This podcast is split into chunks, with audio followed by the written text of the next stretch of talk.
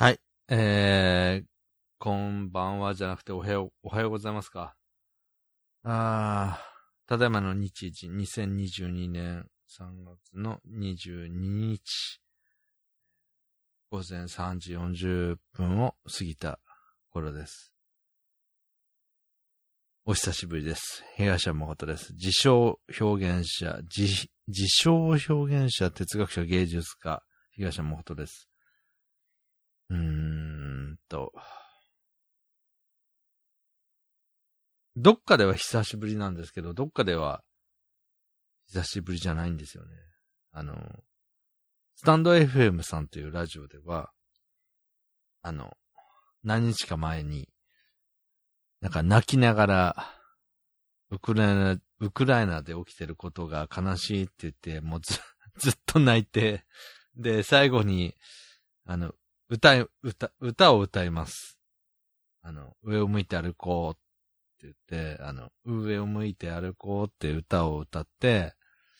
まあ、泣きながら歌って、それで多分終わったと思います。僕、あの、正直その回、自分で恥ずかしくて最後まで聞いてません。うん。で、ポッドキャストでは、結構久しぶりだと思うんですよね。あの、で、最近のね、あの、直近の自分の心境を語ろうと思って、久しぶりに来ました。えっと、この配信は、あーポッドキャスト、YouTube、えー、スタンド FM さん、この3つで同時にされてると思います。そされてるはずです。はい。で、そうだなぁなんかね、うん。辛いことが多すぎて、僕のキャパシティを超えてる感じがしますよね。で、その結果、どうなってるかというと、まあ、特に何もできないっていう感じになっ。あの、あ、冒頭に言いました、あの、ウクライナとロシアの戦争ですね。と言っても、まあ、あロシアが一方的にウクライナをし侵略ししているということでいいと思うんですけど。で、それと、あと、二日ぐらい前ですか。東日本大震災の、えー、余震と言われている大きな地震が東日本、日本、東北地方にありまして、それもね、やっぱり、こう、なんだろう。まあ、辛いことですよね。もういいやんってどっかで思うんですけど、球の運動から言えば、まあ、10年前だろうが何だろうが、これ余震なんでみたいな感じで来るんですよ。けど僕ら人間って、そういうスケールじゃないから、10年前って結構前なんですよね。でも、地球とか宇宙のスケールから言うと、10年とかっていうのは、多分1秒よりももっと短いスパンなんで、また来るわけですよ。これがね、人間としては答えるんですよね。早すぎて。ようやく、あの辛い記憶を忘れ、まあ忘れることがいいことじゃないんですけど、いい意味で忘れて、今後に生かそうみたいな前向きな気持ちになる頃にまた来るわけですよ。それもやっぱり辛いっていう。それと、まあこれはあくまで個人的なことですけど、僕はあの、大ファンだったなっていうアーティストってそんなに多くなくて、まあ、強いてあげるなら、長渕剛さんと立花泉さんなんですよね。で、今日は、今日というか今話したい話は、その立花泉さんの話で、立花泉さんは、坂木、坂木泉さんっていう形で、あの、結婚されてね、名前を変えられて、で、今は、えー、平和の輪で、泉っていうように名前を変えられてなんか活動されてるらしいんですけど、僕はその立花泉さん時代の時にすごくこう、影響されて大好きになって、本当に好きで、ライブは2回ぐらい行ったかな。パンフレットも買って、今も実家にあります。あの、当時のチケットとかも大事に取ってやるぐらい好きで。だったんですね。で、最近のニュースで、その、結婚した旦那さんがね、あの、俳優兼、監督、映画監督でいらっしゃって、で、なんかその作品をね、あの、ちょっとタイトルは覚えてませんけど、その作品の、作品の映画がね、あの、公開されるという時に、あ、すいません。ちなみにあの、ご承知の通り僕よ、酔っ払って喋ってます。はい。今、焼酎飲んでます。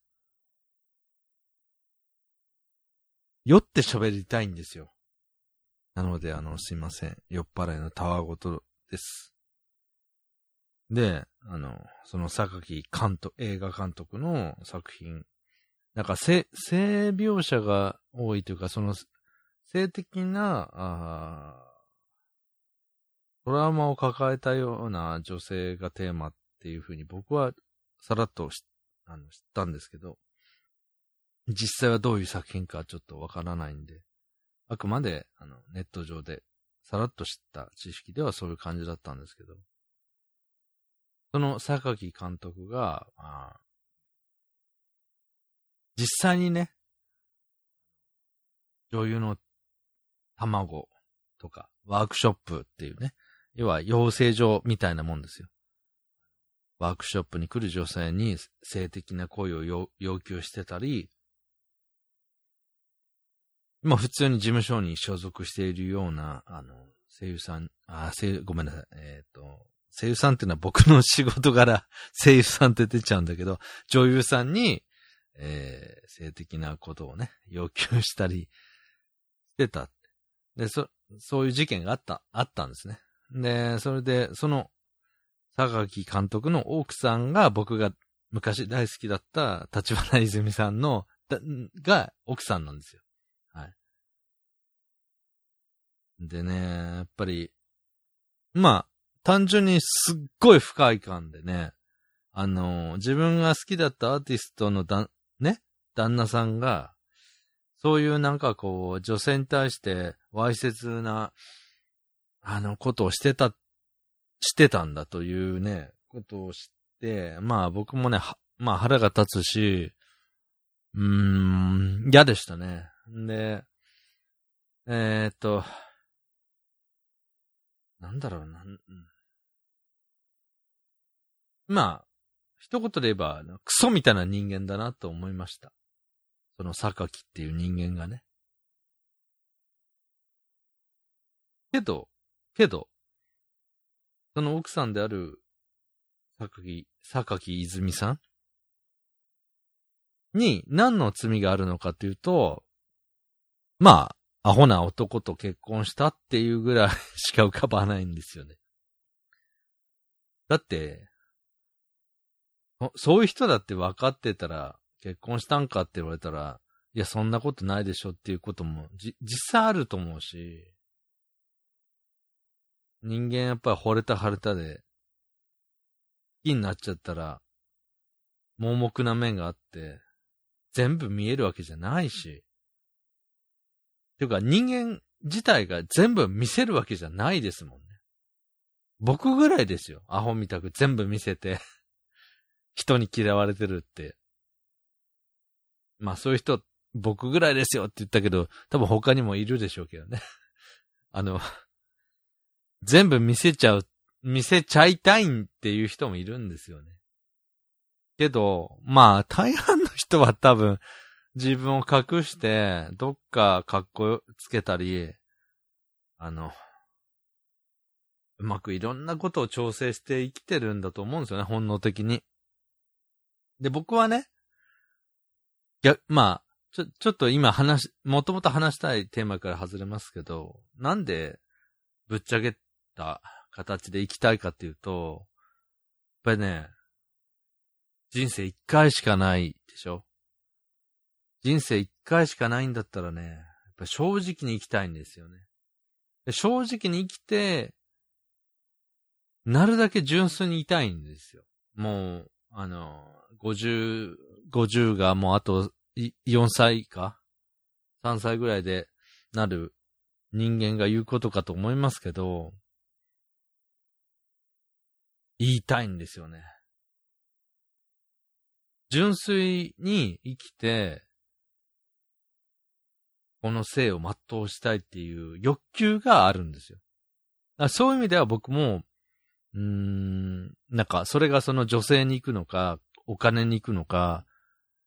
名、名誉欲に行くのかわかんないですけど、同じように欲深いんですね。けど、僕の欲ってそんな人に迷惑かけないじゃないですか。自分の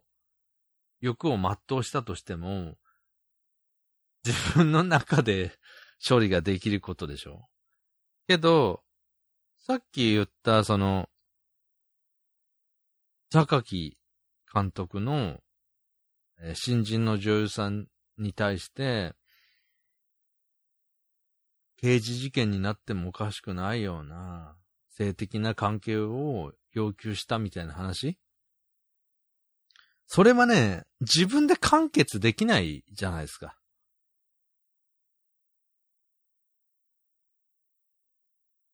同じ欲でも、種類が違うんですよ。要するに僕の場合は、まあ、人に対して、うん、攻撃的になって傷つけたことはあったと思いますけど、直接的に、その人を傷つけてしまったってことは、僕はないと思うんですね。あるっていう人はまあ、あの、もしかしたら何人かいるかもしれないから 連絡してきてください。ちゃんと取り上げます。匿名でね。けど、僕はそうじゃないと思ってて。高木監督がした、今回したことっていうのは、やっぱり人様のむ、娘さんに対して、えー、直接的に性的な形で、性的なってのは、要するに自分の性欲を、のはけ口として、えー、傷つけてしまったっていう事件だと僕は思っていて。まあ、なんだろう。てめえの才能にいい気になって、ね。自分に才能があるっていうことはね、いいことなんですよ。僕も、ある面では、か自分に対して感じる時があるもん。けどね、それを、自分の欲求のために使って、まあ、使ってもいいや。使ってもいい。作品が良くなるならね。けど、その、その時に、他人を傷つけるっていうのは話は別なんですよ。うん。全然違うもん。自分の作品が一一作できました。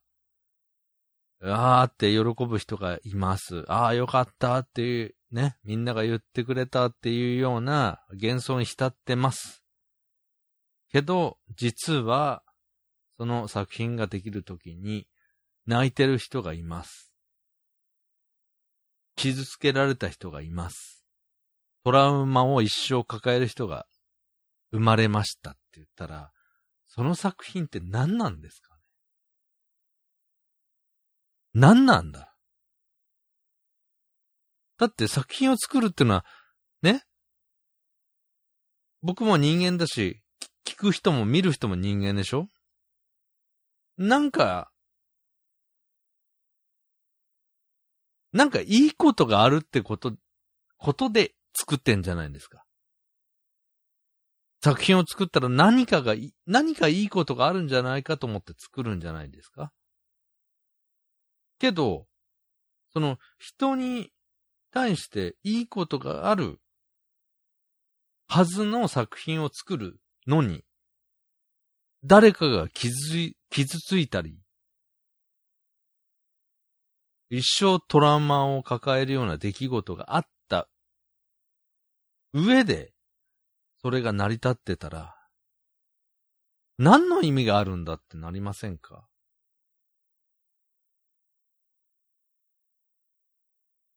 僕は、ボイスドラマしか作ってないけど、ボイスドラマ作るのだって簡単じゃなくて、コンセプトを決めて、シナリオを書いて、声優さんに依頼して、声優さんがそれを理解して、あの、消化して、表現して、それに対して、いいの悪いのって偉そうに僕らがリテイクを出して、ようやく完成するんですよね。誰かを傷つけるっていうその、こう、ね、作品を作る工程の中に誰かが傷つくんだっ。誰かを傷つけてでもいいんだっていう工程はあっちゃダメでしょう。何のための作品なんだって。エンターテイメント、娯楽。人が笑ったり、泣いたり、喜怒哀楽を発散させるスパイスですよ、人生の娯楽ってのは。その娯楽を作るのに誰かが傷つかなきゃいけないのか。んなわけはないでしょ。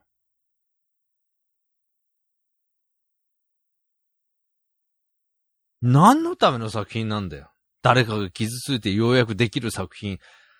僕よりもメジャーなその榊っていう監督、やってることは何なんだよ。僕がかつて大好きで愛してたアーティストの旦那さんだ。榊監督って。何してんだよ。何してくれてんだよ。写真で顔見たらね、僕よりはるかにイケメンですから。それは女の子にもモテるでしょうけど、何してんだって本当に思います。申し訳ないけど、ガキです。ガキ。精神年齢が、まあ、小学校、中学校ぐらいのガキですね。あのね、人を幸せにしたり、喜ばせたり、考えさせたり、そういうことしかできないのが、僕はクリエイティブな作品だと思ってるんですけど、作品作りだと思ってるんですけど、作品を作るごとにね、誰かが傷ついてるなんてものはね、まあ、いらないですよね。いや、結果、結果的に 傷つけられたっていう人がいたら僕も申し訳ありませんしかないけど、信頼関係っていうものができていれば、そんな風にはならない、ならないでしょ。そんな風っていうのは、要するに刑事事件、刑事事件に取り上げられるような性犯罪を犯してまで、作品作りがどうだこうだっていう話にはならないでしょっていう意味です。うん。僕もあの、かつて、えー、あの、R18、R18 の、作品を作るにあたって、あの、女性に対してね、あの、スカイプで、リアルタイムで、ディレクションするときに、喘ぎ声だとか、ああこういうようなセリフを言ってみてって言って、おちんちん触りながら、興奮、自分が興奮するかどうかを確かめたことってあるんですよ。けど、それって、僕らの業界では当たり前のことなんですよね。要するにその、ちんちん立たないと R18 じゃないから。ないんですよ。お金を払って気持ちよくなろうとする男性に対して作品を作ってるっていうのがあるわけですから。けど、その、演じているね、女性自身を傷つけちゃちゃうとか、その女性自身に対して、リアルに、現実にですよ。直接に、いかがしいことをするっていう話とは全く別です。作品ってのはキャラクターの世界ですからね。僕らも関与できない領域がある。シナリオ書こうが、脚本書こうが、偉そうにごたくを並べようが、そのキャラクターの世界の中で成り立ってるのが作品なんですよ。だから、所詮僕らは、原作者であっても、どっか二番煎じなんですよ。二番煎じってのはその、うーん、嘘くさいんですよ。だって、主役たちは本当にそのフィクションの中で本当だから。現実の中では僕らが本当のはずなのに、フィクションの中では彼らが主役なんです。そういう橋渡しをするっていうのが作品作りだから。それを利用してね、参加する演者さん、演者さんに対して、自分が気持ちよくなるためにね、監督、映画監督っていう力関係を利用して、自分の自己欲求を満たそうとするって、クソでしょ？これをクソと言わず何がクソなんだと思うぐらいクソでしょ僕はね、あのー、10年ぐらい前に東山誠塾ってやったんですよ。で、何をやったかというと、若手の、あの、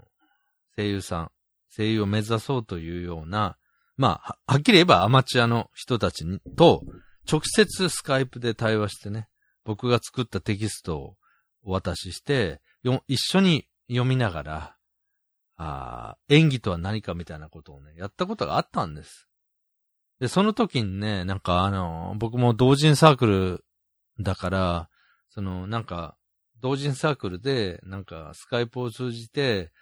エッチな、こう、ことを、なんか、声優さんに要求したみたいな事件があったらしいんですよ。で僕はもう、同人とか、ど自分が同人業界にいながら同人とかどうでもいいと思ってるタイプだから。もう表現の世界にいると思ってるから、同人だろうが何だろうがどうでもいいんですよ。で、なんか、その時、あの、関係してた、あの、演者さんにね、東山さん、あの、今、このタイミングでそういうことやると、あの、あの疑われますよ、みたいなことを言われたんですけど、僕はもう、どうでもいいと思ってなんかやったんですよね。で、その時に、真面目にやっぱり僕の話を聞いてくれる演者さんたち。まあそれは、あの女性の方とかもいましたけど、普通に成立してましたよ。真面目に演技をして、これからどうしようかとか、もっと表現力を高めようかっていう声優さんと喋って、そのぼ、ね、その喋ってる僕が主催者だから、その例えば異性の女性に対して、自分の欲求を晴らすなんて気が起きるわけがないでしょう。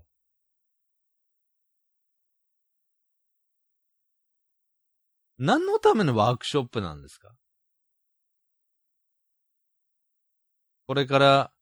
演技をしよう。これからいろんな作品出たいから、もっと上手くなろうっていう人に対して、その主催者が自分の欲、性的な欲を満たすために、そこに来てる人を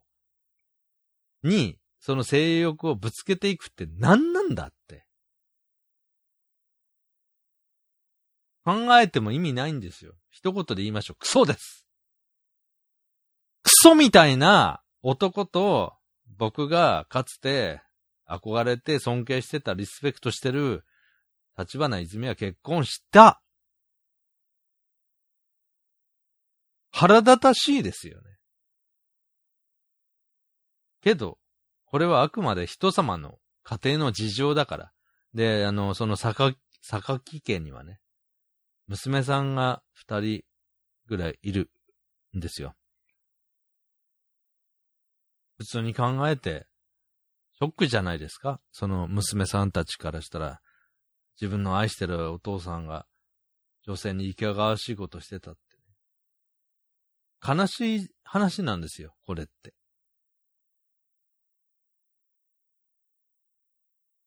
まあいいや。あの、とにかく、自分との思い出がある事件、事件っていうか、ここのね、あの、新人の女優さんとかに対して、性暴力を振るってた映画監督の話と、冒頭にお話しましたね。ロシアのウクライナに対して侵略してるっていう話。なんか混ぜこぜになりましたけど、僕のキャパシティを超えていて、もうね、えー、最近はもうお酒ばっかり飲んで、酔っ払って、歌歌ってます。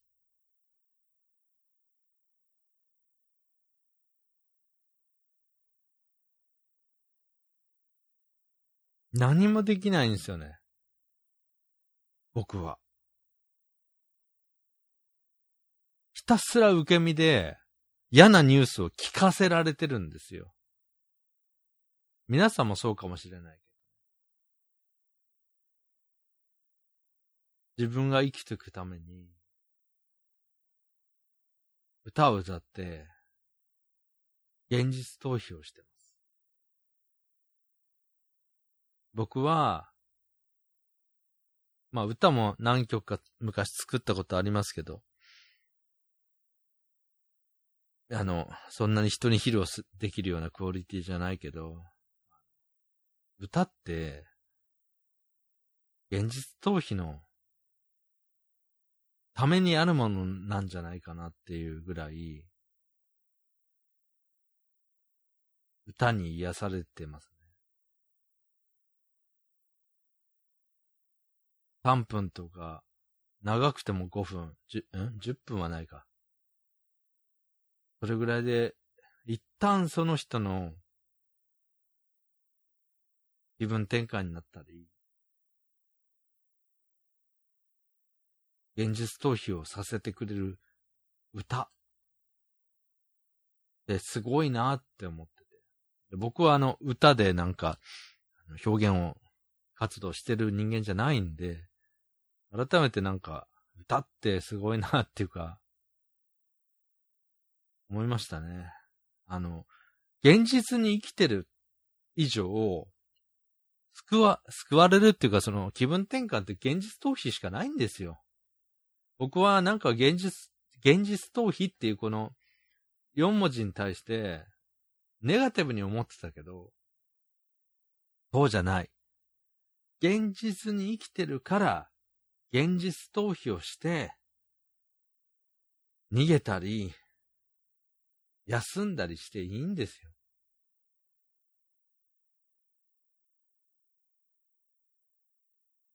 こうやって分かってきた。自分が辛くて、結局、何するんだろうって。毎日キャパ、自分のキャパシティを超えるニュースが入ってきて、悲しいニュースがね。で、どうしたもんかなって。もうニュースも見たくないよって思うときに、僕は酔っ払って歌を歌う。はけ口は歌なんですよ。はけ口は歌ってたらおかしいか。でも、歌によってどっか救われてるんです、すごくね。だってすごいなぁと思って。僕は歌を今表現してるわけじゃないから。あの、羨ましいです。3分とか5分で人を救えるって。それに対して僕は本当に無力な表現者で、悔しいですね。悔しいけど、まあ、今は、しょうがないや。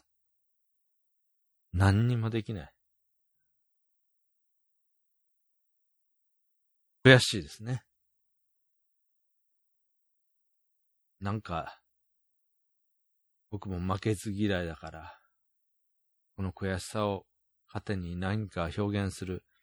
ことができたらなとは思うけど、今はひたすらに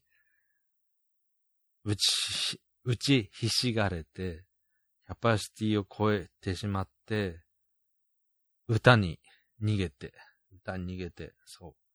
う、逃げては、逃げてっていう言葉はネガティブじゃないから僕にとって今はね。だから歌に逃げて、現実逃避して、歌を歌って、まあ、あの、この間、スタンド FM さんで泣きながら上を向いて歩こう歌ったんですけど、まあ、自分でも聞いてないです。あの、恥ずかしいから。けど、自分の感情の吐け口としてね、歌は、やっぱり、ありがたいな。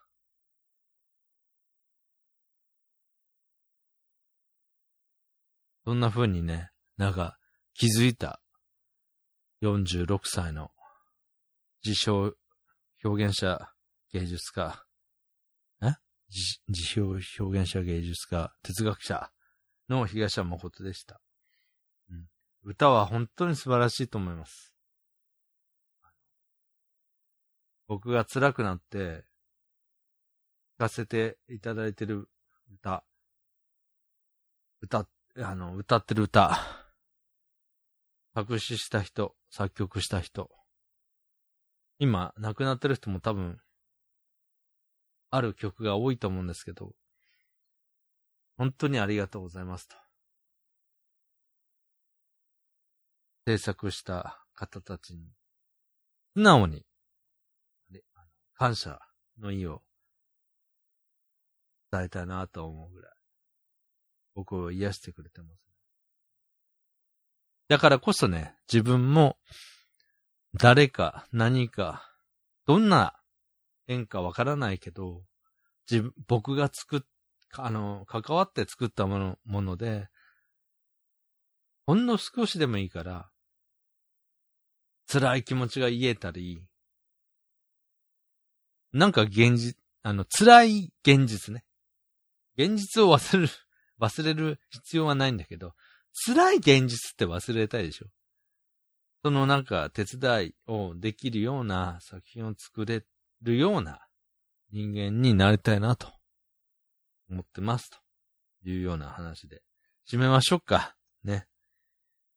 うん。もう僕がなんか最近辛かったって話をしてもキリがないからつまんないでしょ。ここで締めましょう。ということで僕は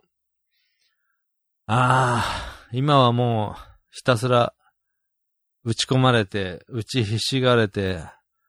情けなくて、無力で、っ